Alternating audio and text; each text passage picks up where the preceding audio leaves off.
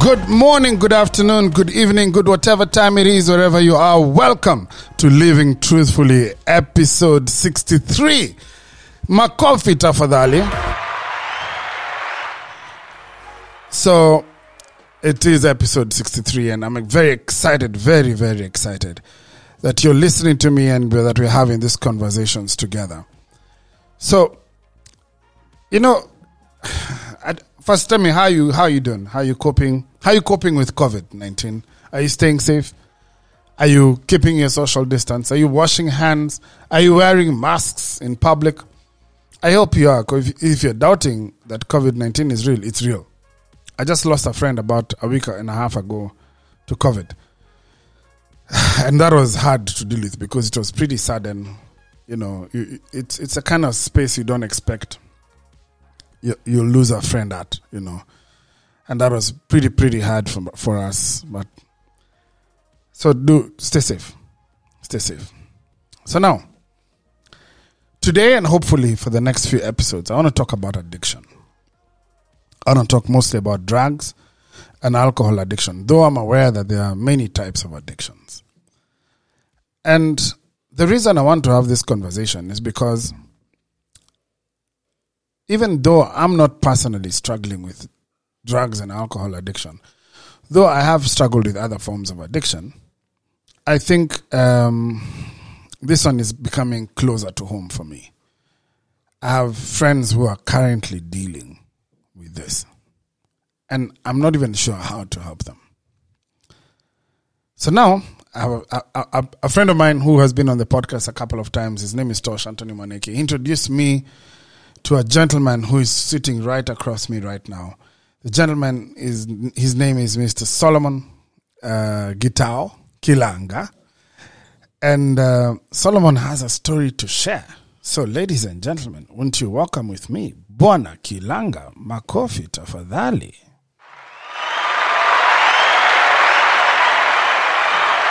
Solomon, karibu, karibu, karibu, karibu. Asante sana. Welcome to Living Truthfully. Thank you, Amani. It's good to meet you. Ah, great to be here too. Thank you for having me. You know, when this is this, very rarely do I interview people I have never met before.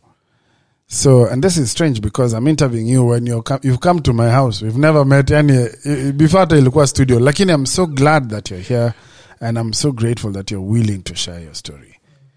Um, let's start with Solomon. Let's let's start with where you are now. You know, what are you doing with yourself? Who are you now? Who is Solomon today? Okay. Are you a father? Are you a husband? Are you what? What? What are you? What are your roles that you're playing today? Well, Solomon Gitau today is a proud uh, husband, father of three kids. Okay. I have two daughters. I have a son. Um, mostly, what I'm doing with my life is we, we run a rehabilitation center in Ruiru. Uh, this is a rehabilitation center that focuses on guys living in the streets, adult men whose addictions have driven them to living in the streets. We have a center where we rehabilitate, we rescue, we rehabilitate, uh, we help reconcile these people to their loved ones, and finally reintegrate them back into society. So you're a proud husband, Proud father too. proud father. How old are your kids? Um, first kid is uh, 16. I have a 13 year old kid, and I have an 8 year old kid. So 16, 13, and 8. yes. Wow. I, I, my, my daughter just turned, the one you're seeing the pictures here. Yes. She just turned 13. Okay. So I, I might need some tips on how to deal with teenage. Is your first a son or a, or a girl? And no, my first one is a girl. It's a girl. So uh, you have three years on me on that one. So you need to give me a few tips. Wewe kuja tu tutaongea. Um, but this is not this is not where you've been. This is not the this is not the journey No, no, no. This that, an- that has been here. You said you you're familiar with this neighborhood. Oh yes, I'm familiar in this neighborhood. I grew up at uh, what is today 87 Raptor Road. Okay. Uh, that was the East African Airways uh, Maisonets in the 70s. My father was a pilot. I also I schooled in Consolata, which is down the road. Yes. Yeah, so this is a neighborhood. You said you said at the time you were in Consolata there was a handful A of, handful of, uh, of African. This is uh, 70s, my friend. I Yeah. don't think we were 10 black kids in that school. Wow. Yeah. So you grew up middle class. Where did you go to high school? Uh, well, later on in high school, and yeah, I went to Upper Hill. Uh, this is by where things had begun messing up. At one time, I even went till Marsabit. so Okay, okay. So let's back up. so So, let's- so, let's- so, let's so maybe, maybe we need to back up a little we bit. need to back up Kidogo. So you're in. You, you taste your first drink when Oh, 13 years. thirteen. 13 years, yes. Tell me what what what what was that day? What happened then? Curiosity, my friend. Uh, this is this is uh, we just finished. Uh, those those those were days of Standard 7 Uh, you know the annual ASK show. Yes. By then, I was out of Consolata. I'd gone to Nairobi Primary School. I was in boarding, and we got the we got this kind of permission to go to the showground. So Yeah. you're at tattoo. You're 13 year old kids. Yeah. Uh, you're feeling very adult that now you're coming to the end of your you've come to the end of your primary, Primary school, school. And out of the blue somebody says let's grab a beer. Okay. I say sasa let's grab a beer. Of course none of you has the guts to actually go get a beer so we use the friend of a friend of, of our, one of our schoolmates. Mm-hmm. And he brings us a crate. A crate. yes. Ah we sit around. Your first time you decide you're gonna have a crate. hey man, we are feeling we are the guys. So we sit around, mm-hmm. And uh, none of us has ever drunk. When we grew up, there was alcohol in our homes. Like for me, there was alcohol at home always, but I'd never really been tempted. Yeah. But now this is just, you know, you, you, you, your age mates, you know, your, your peer group. Yeah. And um, so we all open our beers, and uh, each guy starts to partake. Of course, you know, you hate the taste. My first beer was bitter. My first beer was something I even I disliked totally. But and I could see the reaction on the faces of my friends. None of them liked the stuff. But then nobody was going to be the first to chicken out. So tukakunywa. I'll tell you this, and uh, this is probably what hooked me. The beer may not have tasted great, and we probably didn't even drink much. It might have been about three bottles, coupled with a few cigarettes, uh, the dizziness, na nini, but somewhere in there, money. The effect of that alcohol just suddenly made me feel invincible. The effect of that alcohol made me feel good about myself. The effect, you know, I felt like a colossus. And in fact, you know, had you seen me that day, a 13 year old schoolboy strutting around the Jamhuri Park showgrounds feeling like he owns the world. But for once in my life, I came alive. I felt a sense of worth inside me. Oh. I'll tell you this: the next day, the hangover next day, ah, I didn't want any. I, you know, almost dissuaded me from alcohol again. But then I came to learn that anytime I took alcohol, it completely altered how I felt about myself. It made me feel like something. Wow. Yeah. So now you've gone through this this uh, you've experienced this feeling of being invincible. You're a man. you're a man and so now the next year now you uh, uh you know you you Carlos primary school my parents happened to be when we were finishing primary they were out of the country. And they came back the next year. And uh, we moved to a new estate. We moved to golf course. And I was just getting into Form 1 but I had done uh, I had excellent results uh, primary examinations. So m- my parents buy me a motorbike. At Oh, the wow. age of 13, you now have a motorbike. You're 13 years old. You've learned how to kunywa kidogo. I never liked making friends with uh, my age mates. They seemed kiddish. And uh, in a new estate, you're making friends. So you make all friends with the older guys. Yeah. Remember, you're also a guy who's very useful to the older guys. You've got a means of transport. Yeah. I mean, you've not got a everybody motorbike. Had, man. not everybody had motorbikes in those days. Yeah. So anytime guys want to go out or somewhere, you're available, you take them, and sooner or later you start hanging out with, you know, always your crowd is much older than you. Even your girlfriends. Uh, you're a Form 1 guy, but you're there with uh, Form 2, Form 3 girls, and you feel mature. Again, the older guys also drink more. And uh, since some of my friends were guys who are working, Yeah. and these guys could afford kunywa saa zote, and you're in good company. And so their drinking became more and more. Say by 14 years, I could take my father's car and uh, go hang out in Milimani. I had pocket money. I Those days in Milimani, alcohol was probably what, 20 bob. So at 14 years old, take my father's car, go to Milimani, kalia sina tabu hapo, and uh, you feel this is the life you're living. Wow. I have a question for you. Yeah.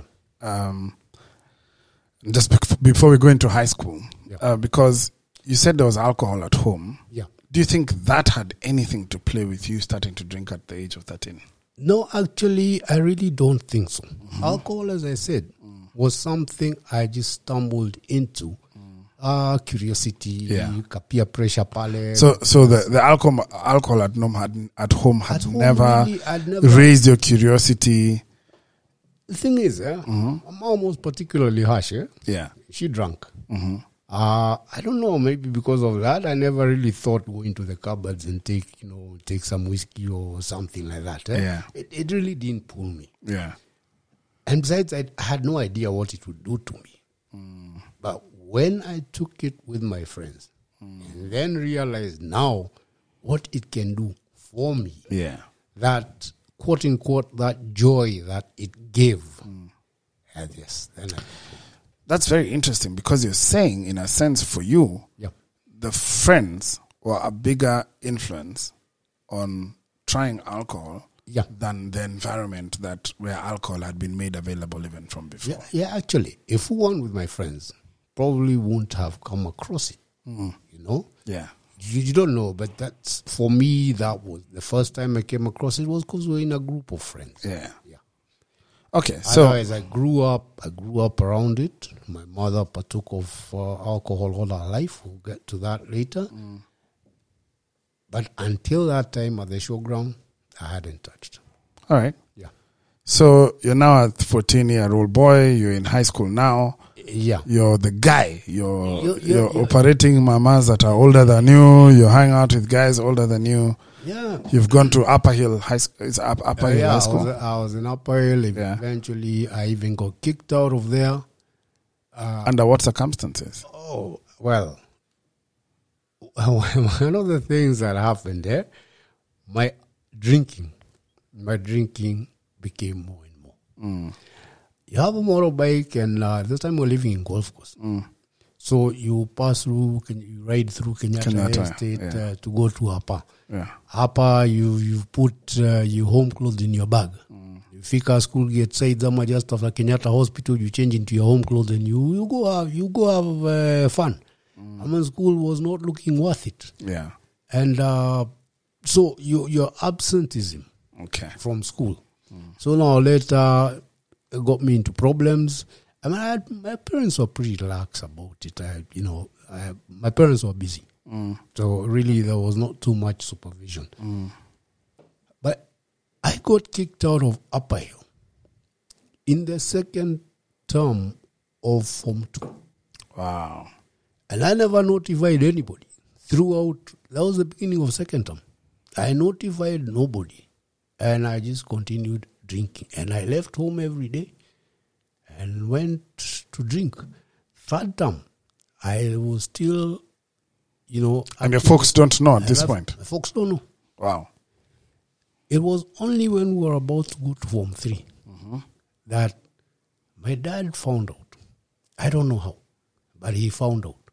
And when he found out, he didn't make noises about it, just came to me, told me, because even I was panicking.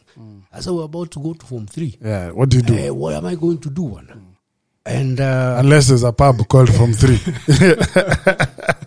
and, and, and, he, and, he, and, he come, and he comes in and tells me, Now, tomorrow we're going on a safari. I say, Fine. We'll get you another school. I say, Fine. I, what choice did I have? And next day, uh, We go say the Visili, grab uh, two old 504s, we hit Isiolo, and I'm not even asking too much about where I'm being taken. Yeah. Ah, najikuta niko Isiolo. Wow. And um, spend the night in Isiolo. Next morning, turn up at the barrier, and I'm told we are heading to Marsabit. Now, this is the thinking of parents of Kitambo. Hii ushetani iko Nairobi, it's too much, you know. So we are going to take you to Ocha Kabisa, Yani, the farthest corner of the, country. farthest corner of the country. I said they'll take me to Marsabit. Mm-hmm. So we grab from, you know, first of all, when you get to Isiolo in those days, I know Marsabit's a county right now Yeah, and everything, yeah? yeah. But do you know that in those days, those were the days of the shifter bandits? eh? Yes, yes. First of all, there was no tarmac from Isiolo. Kuendelea hivo. Wow. So you fika there, it's days of shiftas, so you have to get onto like a convoy. There are Yes, with the cops, yes, APs on top yeah, and yeah. etc. And hey, uh, for the first time, I started taking an active interest in, in where we are going. Eh, unaanza- kupanic, eventually, we get to Marsabit. Mm. And uh, those days, the journey took long Yeah. leave at 11, Siolo at maybe 11 in the morning, get way past midnight. Wow. It was a long route. And we fika there and uh, sleep at, uh, the, my dad had a friend in the place, lala huko. Next day, we were woken up to go see Marsabit. Now, this was the school. You know, later on, Moi came there. The late President Moi came Yeah. there and he put Marsabit girls. Mm-hmm. Lakini siku hizo ilikuwa tu just one ka common school. Mm. A small school, didn't even have a uniform structure. I looked at the ka small town of Marsabit and I knew I didn't want to be there. Mm. This was the remotest place I had ever seen. You know, from those two towns you see in bad westerns. Yeah. those two kind of frontier towns. Yeah. And I just decided from there, friend, education is over for me. This is just going to be an interval of drinking. And believe me, money, that was what I did for the next two years. I drank. I could guilt trip my parents on anything, all the potential dangers out there. Ev- you know, why play on their guilt why they've brought me to this place, blame them and make them feel they have to send more pocket money. I think I was getting more pocket money than the money they were probably paying fees there. Ah. And so I drank. And into my life now came miraa. Those are places miraa is common. Yeah. Allah, you found like another thing, miraa. Mm-hmm. Logo, you're one of you, you, you get into everything around there. I found the to chang'aa joints, some very nice chang'aa brewed out those sides of maize bwana. Even the fact that you said nice chang'aa, you know, like, Yeah. you, I went, I went into everything.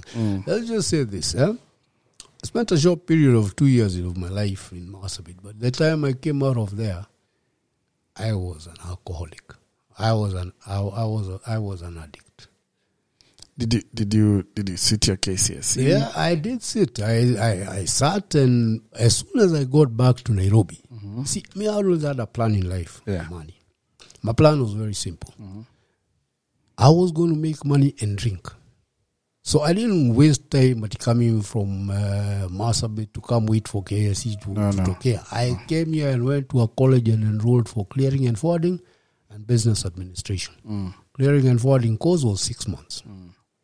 Uh, business administration should have taken two years. After the six months, I finished my clearing and forwarding. I left and got internship at a clearing uh, at a at a clearing company.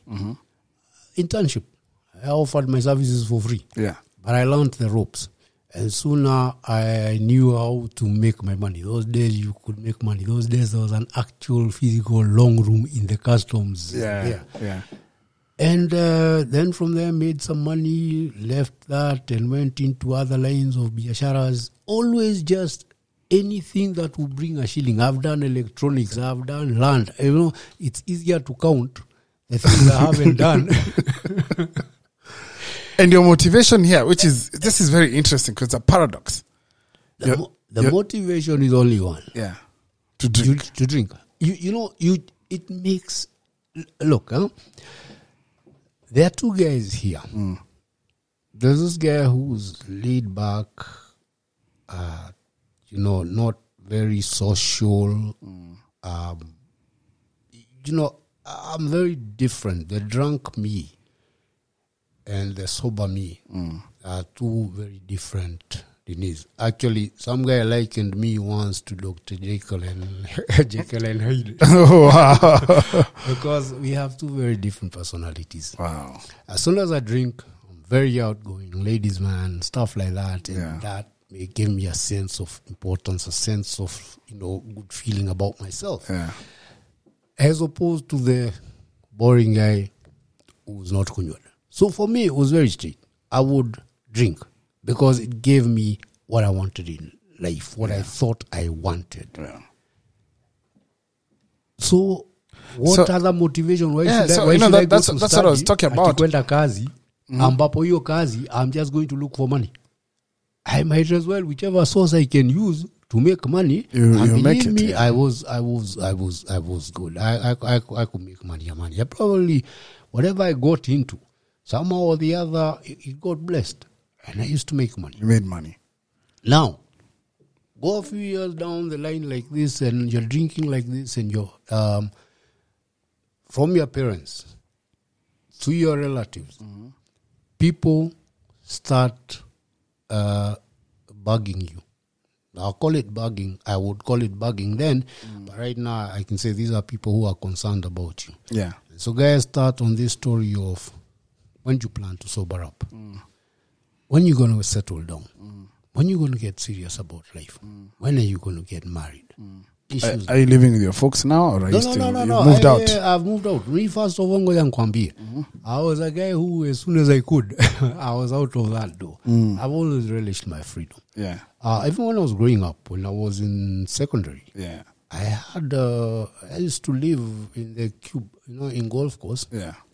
um, those houses have a an SQ. Yes, yes, yes, the servants' quarters, Yeah, the yeah. servants' quarters. I used to live in SQ. So you're looking for your freedom, Mapema. Me, I'm looking for my freedom, mapema.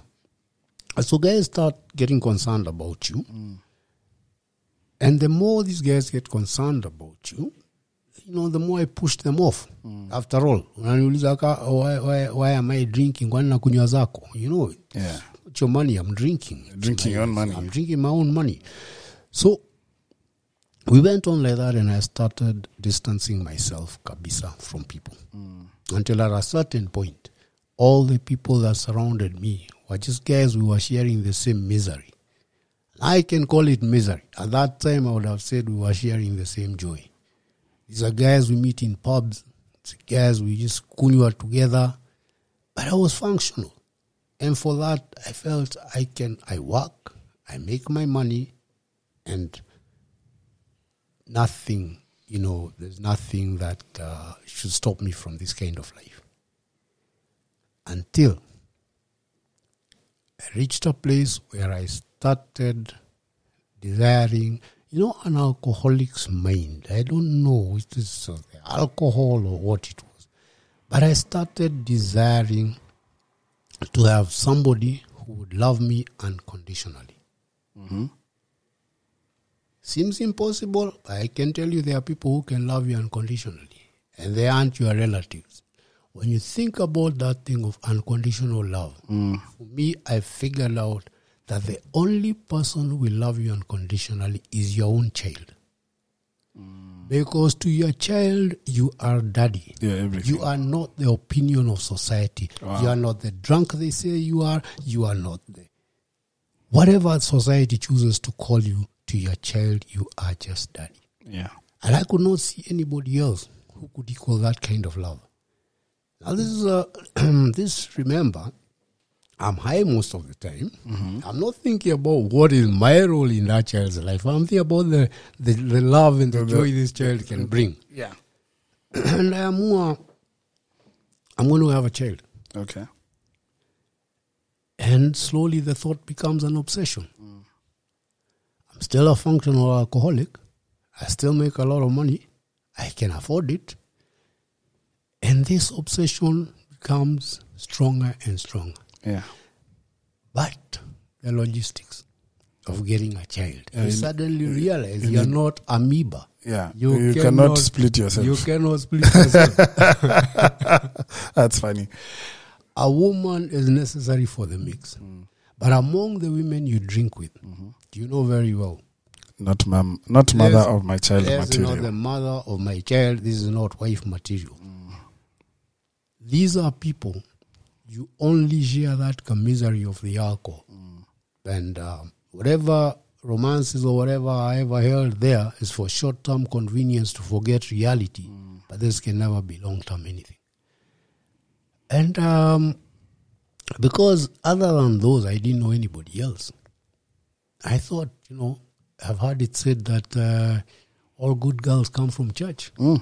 Yeah. So I am what? I'm going to go to church. I'm going to find a girl. And uh, I'm going to get a kid. And one Sunday I didn't drink. Amani, I, you, you know an obsession. eh, ilikuwa obsession. I one Sunday I didn't drink. And I went to a church. And I went to a Pentecostal church. Sia huko ndio wameokoka kabisa. And uh, quickly identified my target. And uh, well, you know, churches are some of the easiest places to get people talking. After all, everybody is ndugu na dada, so Yeah. it's an easy place to get people talking. Yeah. So we talk with this girl, and I steer the conversation round to a hypothetical situation where, hypothetically, if we suited each other, uh, what would it take, you know, to get married? So the girl tells me about the church setup and all of this, Yeah. and I and I'm asking her about a time frame, time frame. And she tells me, okay, well, hypothetically, if it was to happen, it would take probably a year at the very least. I walk out of church, my friend, but I wanted to get married like yesterday. Uh, yeah, it's too long. About a year, it's too long. Yeah. And I go back to the bar. But it's still an obsession. So next Sunday, I go to another church, an Anglican church this time. I don't see what I want. Disappointed in the afternoon, I'm going home. But here's the thing, Amani. If you want something, Yeah. and if you seek it bad enough, whether it's good Or whether bad. it's bad, you're going to find it. To find it. That day on the way home, at the gate of where I lived, I meet a girl. Say hi, it's about 4 p.m. Hi, you come in for a cup of tea. And she comes in. That was 4 p.m. By 7 p.m., three hours later, money, I had courted, I had married, I had consummated the marriage, and she was moving in. Wow. I never even asked or even paused to ask, how desperate must she have been? For me, everything, all I could see was that the universe has answered my Prayer. prayer. Nimeangukia. Eh, Wow. ve- venye nilikuwa nimepa. Vile venye ulikuwa nilikuwa umepanga, nimepanga. eh, Yes, now uh, things have come to be. And you know, even a friend of mine passed by at about 8 o'clock that night. Guy, we had seen each other in the morning. Asked me, hey, Gitau, what's up? Who's this? "Oh, This is my wife. I was like, I know you don't. and then he tells me, well, you don't have a wife. I tell him, Jay, walk out of here and stop interfering in my domestic issues. Wala. But this kind of long story short, I stayed with that woman. She had a kid. Um, I supported her. I supported the kid. And you say she had a kid, is it? Yeah, she had a small she, Kid she before had, she no, met you. before she met me. Yes. She- before she met me, she had a small boy, and uh, took care of the kid. The kid was living at her mother's place. She stayed with me. I took care of her needs, and uh, expectantly and took care of my business and expectantly waited uh, for my own child. One year down the road, I came home. This happened to be a Saturday. And uh, at that time, we were doing electronic stuff and we were making quite some good money. And I thought, it's been almost a year with this woman. I have never even gone out. Yeah. Why don't I go home early and just surprise her, take her out? Yeah.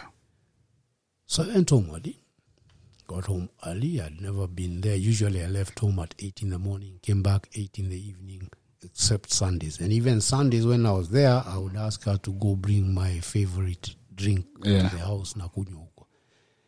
I go home maybe about one o'clock, and you I enter the, the house, find the main door uh, open, I hear noises in the bedroom. I go to the bedroom, and I find my so-called wife in bed with another man. Oh. and you know some things just shock you. You you don't know. You don't have i'm not a guy who lacks words to say but that particular situation i had nothing. I, I i had no comment. So you just look on and kidogo it looks you looks like it's for a long time but probably just a few seconds and they notice you're there they stopped doing what they're doing and i walked out walked out. I'd never drunk in the local bars. I went to the local bar to drink. By the time I came back, they'd gone. For the next three days, I spent my time drinking in the local bars. In those three days, I found out more about my so-called wife than I knew her about than I knew about her in one year. First of all, I found this was the baby daddy. Mm-hmm. This is the father of the child. I'm the one. Who, Yeah, that up taking care of. These people were have always been together. It's those things of they fight, Yeah. sana. At one time they fought even after having this kid. The guy married somebody else. Kidogo they got back together. He fought again. On the particular day when I asked her to move in, they happened to have been going through problems, and she was almost getting kicked out of her rental. So So, when she when I proposed, hata yeye alisema Mungu amemji Mungu amejibu, oh, Mungu aliwajibu nyinyi wote. So, so where I thought nimeangukia, she must have also been saying nimeangukia. Uh, let me tell you something. I spent three days. You're a man. You know the feeling. I spent three days. I calculated what I would do. I thought about killing her with a machete. I thought about whether I'll drive a knife into her. I thought about all manner of how I'm going to kill her. But in those three days, I also realized whatever I would do would be illegal and I would be jailed. And then she came back. And um, all I did, I was sure I wanted no more part of that marriage and I left. Where we were living, I walked out and never turned back. I just took my documentation and I went away. You know, that is why I've talked about that part. Wow, what a story, man. I want to show you how certain decisions you can be running away from something or walking away from something, little knowing that you are now just about to mess up your entire life. Up to that point, Amani, I was a functional alcoholic. I drank, handled my drink, and made money to continue drinking. When I walked out, I went to sleep.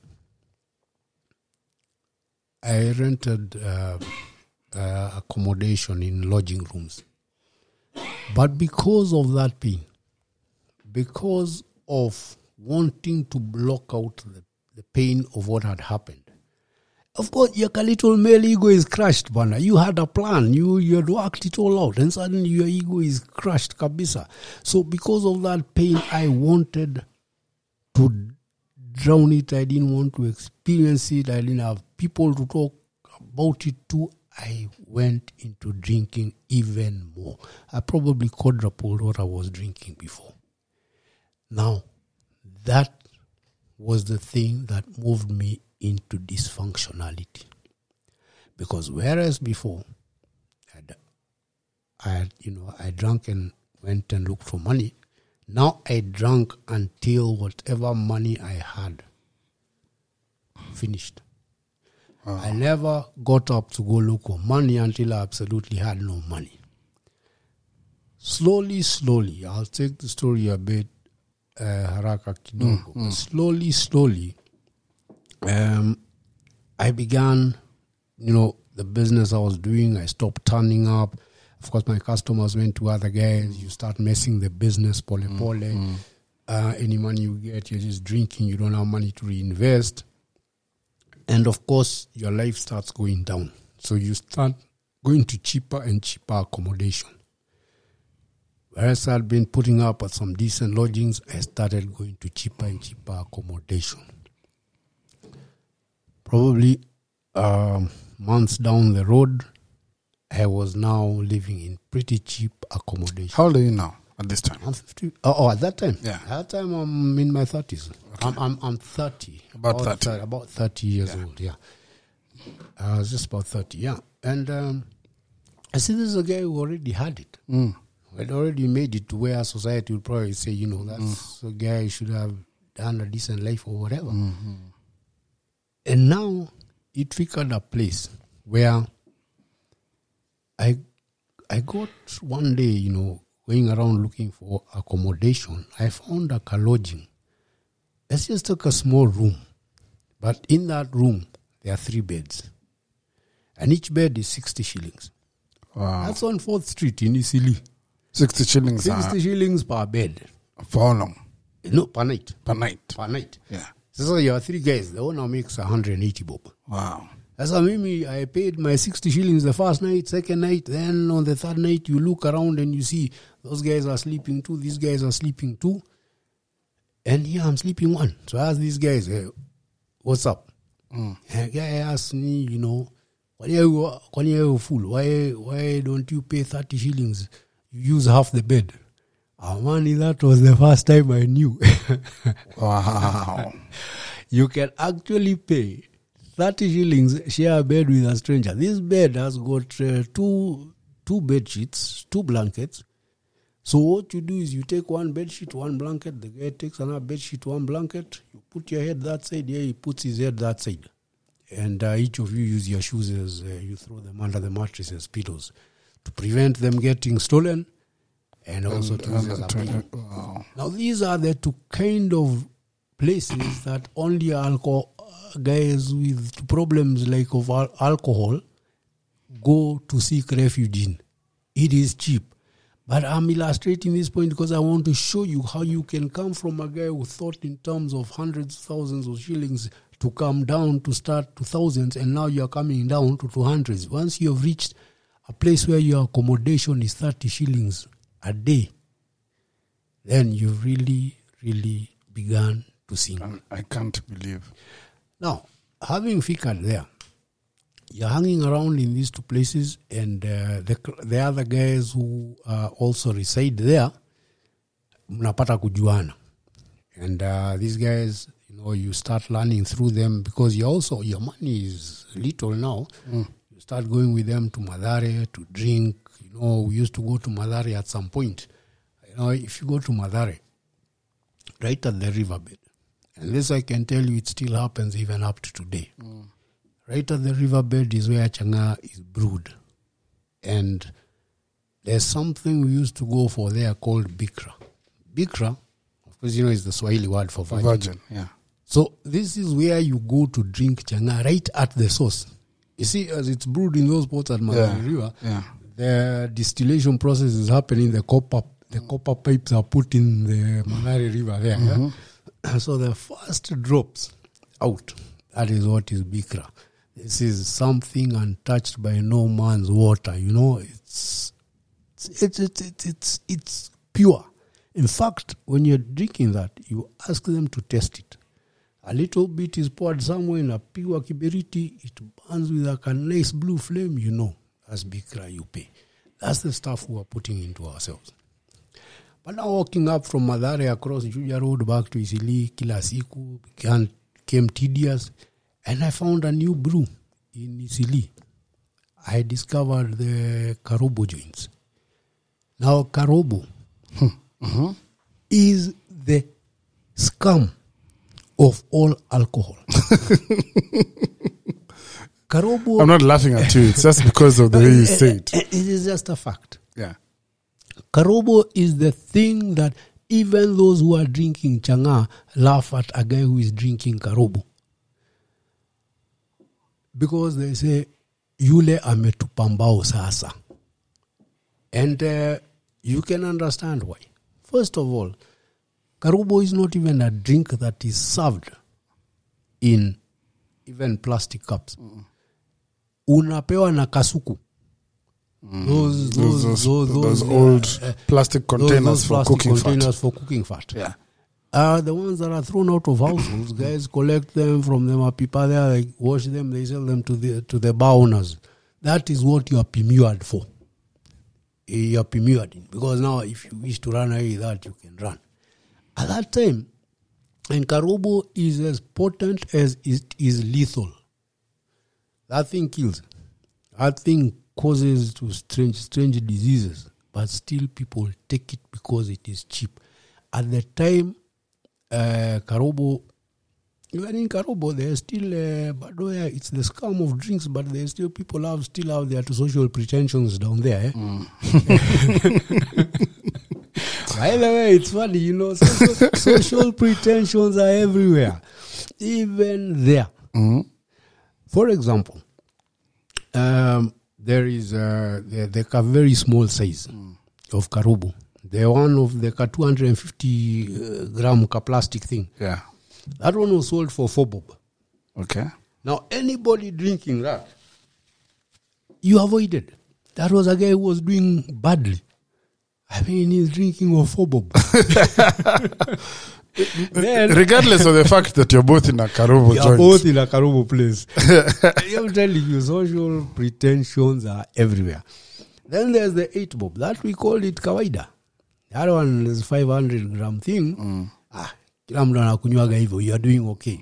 And it's eight shillings. Eight. I didn't say 80. No, just one, two, three, four, five. Yeah. And then there was the one of 16, the one kilogram thing. If you saw a guy drinking that 16, you knew he was doing well. He had come upon some money. So anyway, so we get into this, and this is what we are drinking. And at this point, you know, Karobo places are filthy places. So the kind of company you are keeping has uh, deteriorated kabisa. And in those Karobo places, now I want to first of all illustrate something financially. By this time, uh, Karobo, eight shillings, three of those are 24 shillings. Yeah. Okay? And then there was some to cigarettes called Rocket. Some to filter cigarettes. Filter- no filter. No filter. Those ones were kali hata kuliko roaster. Those ones you could smoke like thrice per cigarette. so when you have, when you have, uh, for, they cost 50 cents at the time. So for six bob, you had 12. You have 12, that's a day's supply. So your alcohol level, your alcohol bill is 24 shillings plus Six bob. shillings. 30 That is bob. 30 bob. Your accommodation, 30 bob. That is 60. If you make 100 shillings a day, You've even eaten. you are sorted. You are sorted. You've even got 40 bob for food. What, tell I'm me, trying to show you a social slave. what what year was this? Um, I went, uh, this was now the year about 19, uh, 1997. Yeah. This is 1997. This is 1997 now. And uh, I've gone, uh, I am now uh, flirting with a very dangerous kind of life. Because now, at a hundred shillings, you have no reason to go looking for anything else. And 100 shillings, this is not when you had to look for hundreds of thousands of shillings. No, no, no. Didn't- This is not when you had to look for thousands of shillings. You're devoid of any responsibilities. Your only responsibility ni pale unalala mm. and what you drink. Food, the 40 bob is more than enough because oh, mlevi, you eat mtura somewhere along the road. The mm. days you actually eat, because remember, at this point, you want the highness. You want this high. It's not social drinking. You just want to stay at that level of highness. Sometimes you don't eat because even that food, ukishiba sana, It reduces. the it of- reduces the, of effect of, highness, the alcohol. So you want all you want is to stay at that level. you're treading on very dangerous waters. But even then, even then, Amani, I refused to admit that I had a problem. so, let me tell you, let me just go on because I want to show you. You can go, you think you're in a bad spot, you can go to an even worse spot. Tell me, when when you were living with this chick, where were you? Kariobangi South. So you moved from K South I've moved from K South. To I have come to Isili. Isuch. I have lived in some nice lodgings. I have come down that ladder of Elili. I am now living in some other two yes, cheap. were sharing a bed with another man Uh, we so sharing, that you can pay 30 bob. so that you can pay 30 bob. All of you, you only know you share it with because you just come totally drunk. Unaonyeshwa kitanda ni ile, umelipa 30 yako. You, you, I mean, the only thing you remove is your shoes. Put them under your pillow, grab your one shuka and one blanket and black out. Early in the morning, as soon as the effect has worn off, you're out of there. To go look for some more alcohol.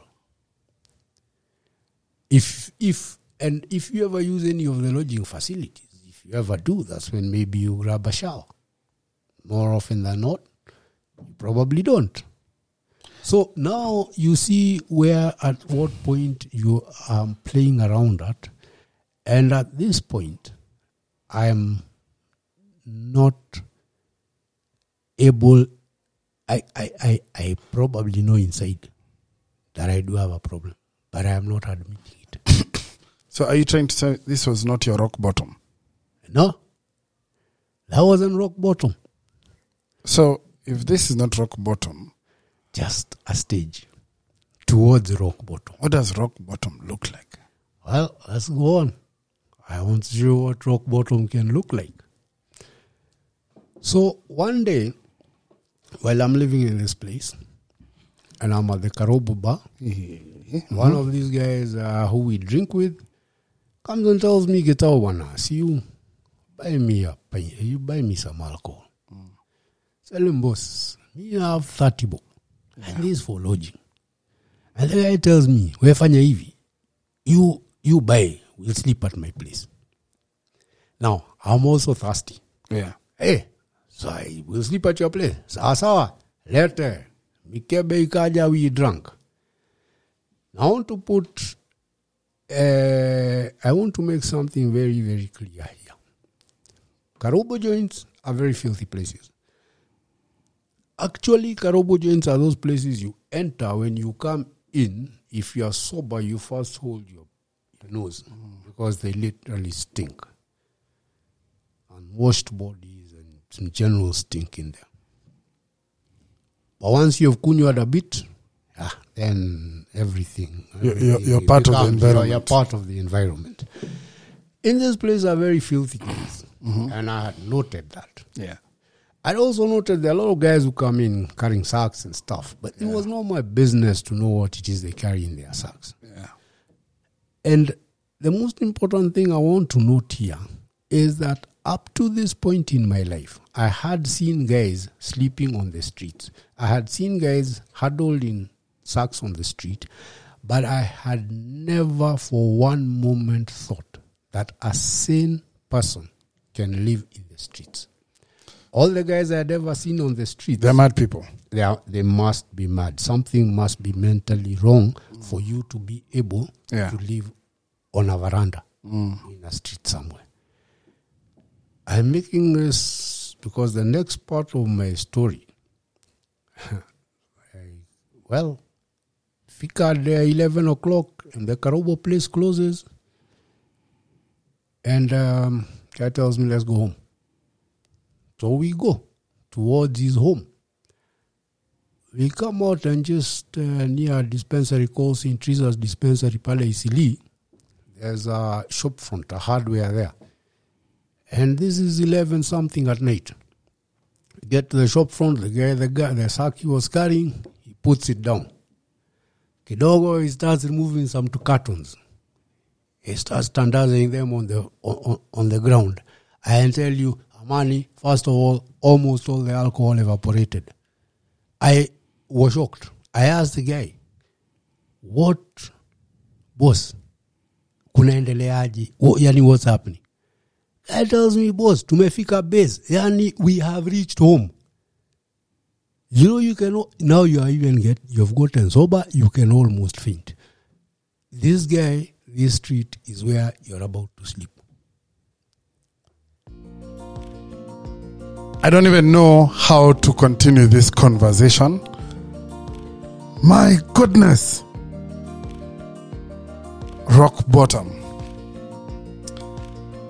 Well, you'll have to wait for next week to hear the rest of this conversation. Hey,